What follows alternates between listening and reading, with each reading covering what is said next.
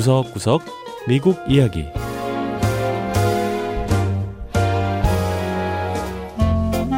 미국 곳곳의 다양한 모습과 진솔한 미국인의 이야기를 전해드리는 구석구석 미국 이야기 장량입니다.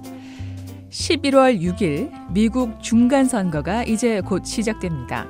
이번 중간선거는 민주당에는 연방 하원에서 다수당 지위를 탈환할 기회, 또 도널드 트럼프 대통령에겐 중간 평가의 성격이 있다 보니 그 어느 중간 선거 때보다 사람들의 관심이 높은데요. 이런 선거의 열기는 미국 내 이민자 사회에서도 찾아볼 수 있습니다. 첫 번째 이야기 워싱턴 한인 노인회가 주최한 투표 동료 캠페인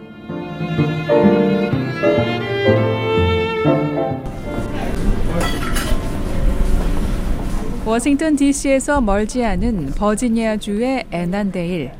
이곳은 한인 이민자들이 많이 거주해 일명 코리아 타운으로 불리기도 합니다.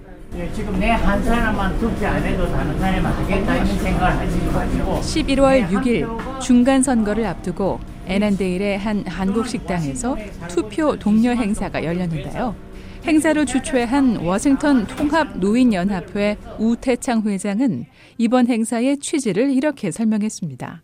이번에 중간 선거에 있어 가지고 과연 한인들에 대한 정체성과 우리의 근육 신장을 찾자 해가지고 그래야만이 한미 동맹의 민간 외교인이 될 수 있는 우리 노인들 역시 모여 가지고 아난데일에 있는 코리안 타운에서 행진도 할 것이고 투표에 꼭 참여해서 우리 근육 신장을 찾자 이런 캠페인을 하고 있습니다. 버지니아 한인회 회장이자 미주 시니어 풀뿌리 운동 연합회 회장이기도 한 우 회장은 지난 수년간 크고 작은 지역 선거가 있을 때마다 이렇게 투표 독려 행사를 열고 있다고 했습니다.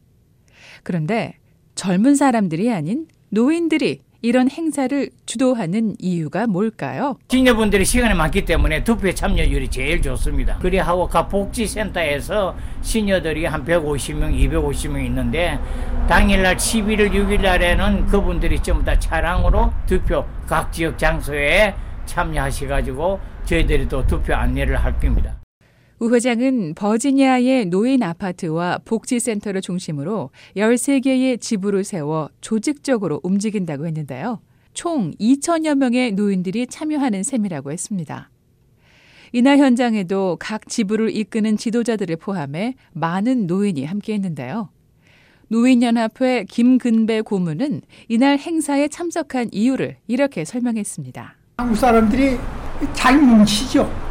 예, 이 뭉치니까 국회의원들도 우리 한국 타운을 드나들고 그래요. 그래서 제가 보기에는 이번에도 많은 그 투표들을 할 거예요. 그래서 우리가 여기서 뭘 하나 가지 하는 게 있어야 우리도 서로 얼굴을 쳐다보죠. 그래서 저도 굉장히 기분 좋게 쫓아다니고 있습니다. 미국에 오래 산 사람으로서 책임감을 갖고 선거에 참여한다는 마음은 다른 사람들도 마찬가지였습니다.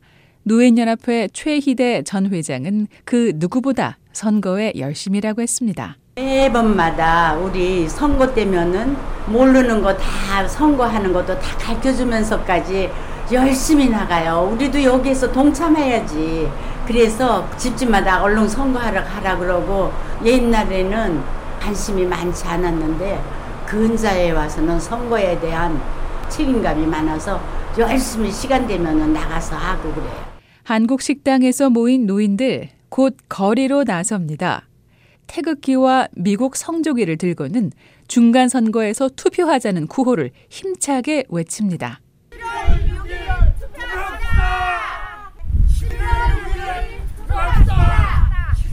젊은 여성으로서 노인연합회와 함께 행사에 나선 버지니아 아시안 민주당 협회의 이현정 부회장은 이렇게 나이를 불문하고 투표 독려 행사를 하는 이유가 있다고 했습니다. 네, 이 행사는 뭐 매년 있는 행사라고 보시면 되고요. 그 이유는 다른 주와 다르게 버지니아에서는 매년 선거가 있습니다.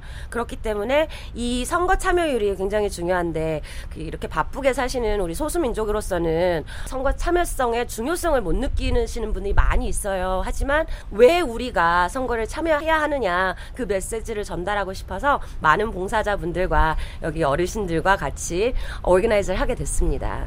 그런데 선거를 앞두고 한인들은 과연 어떤 현안에 가장 관심이 많을까요? 보수민족 아시안들 2017년도 통계율을 봤을 때 헬스케어, Education, 교육, 그리고 immigration, 이민 정책을 많이 보고 계시죠.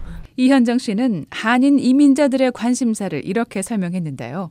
노인들의 관심사는 좀 더 구체적이었습니다. 노인분은 제일 많이 복지제도 시니어들에 대한 베네핏 가게 그분들이 미국을 갖다가 업그레이드 하기 위해서 일을 하면서 많은 세금을 내고 일을 많이 했기 때문에 허리도 구부러지고 다리도 아프고 거동이 불편한 사람은 아파트에서 지금 90세에 있는 사람들도 많아요. 그렇기 때문에 복지 제도의 베네핏을 높이기 위해서 꼭 참여하고 개선하도록 건의합니다. 미국에서 40년 이상 살았다는 노인연합회 우 회장은 소수 민족, 특히 한인들의 선거 열기가 과거와 달라진 걸 느낀다고 했는데요. 한인 유권자를 비롯한 소수계 유권자들이 이번 선거에서 어떤 힘을 발휘할지 관심이 쏠리고 있습니다.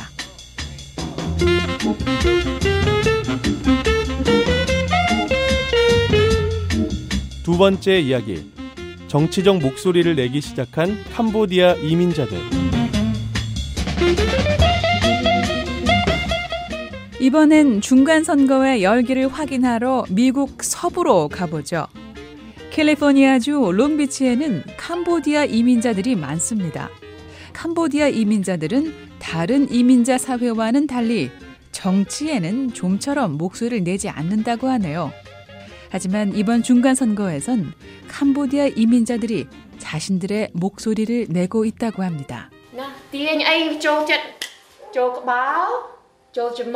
롱비치에 위치한 메이 센터. 이곳은 과거 크메르루주 공산 정권이 자행한 대학살에서 살아남아 미국으로 오게 된 캄보디아 난민들을 위한 곳입니다. 메이 센터의 설립자인 로라 솜 씨는 자신도 대학살 생존자라고 했습니다. 솜 씨의 아버지 역시 정권에 반대하다 처형당했다고 했습니다. I spent my entire life from then until now 저는 평생을 아픈 과거에서부터 치유되는 방법을 찾아왔습니다.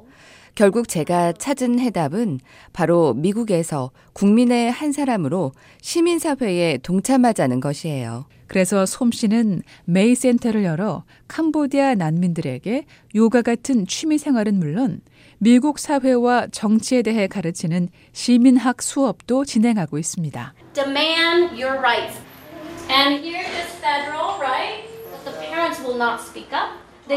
사실 캄보디아 이민자들은 연방 정부는 물론 지방 정부 선거에도 좀처럼 참여하지 않는다고 하는데요. 대학살 생존자인 찰스 송 씨는 그 이유가 바로 두려움 때문이라고 했습니다. back in our country because we live under so oppressive government. 캄보디아 난민들은 대부분 정치적 단합 속에 살았습니다.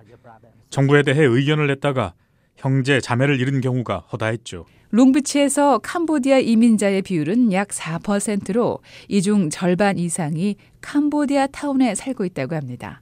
그런데 캄보디아 타운은 4개의 선곡으로 나뉘어 있기 때문에 4명의 하원 의원이 관할하고 있는데요.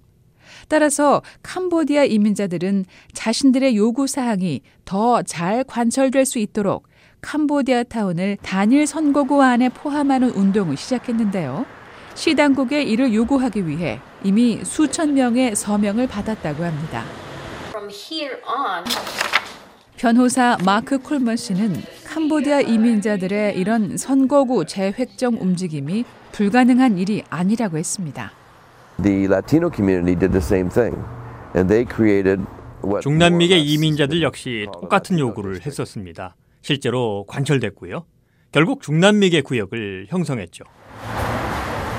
시 당국은 오는 2020년 센서스 인구 조사를 통해 지역 주민 분포가 정확하게 나오기 전까지는 선거구 재획정이 있을 수 없다는 입장입니다. 하지만 송 씨는 끝까지 싸우겠다고 했습니다. And that survival mode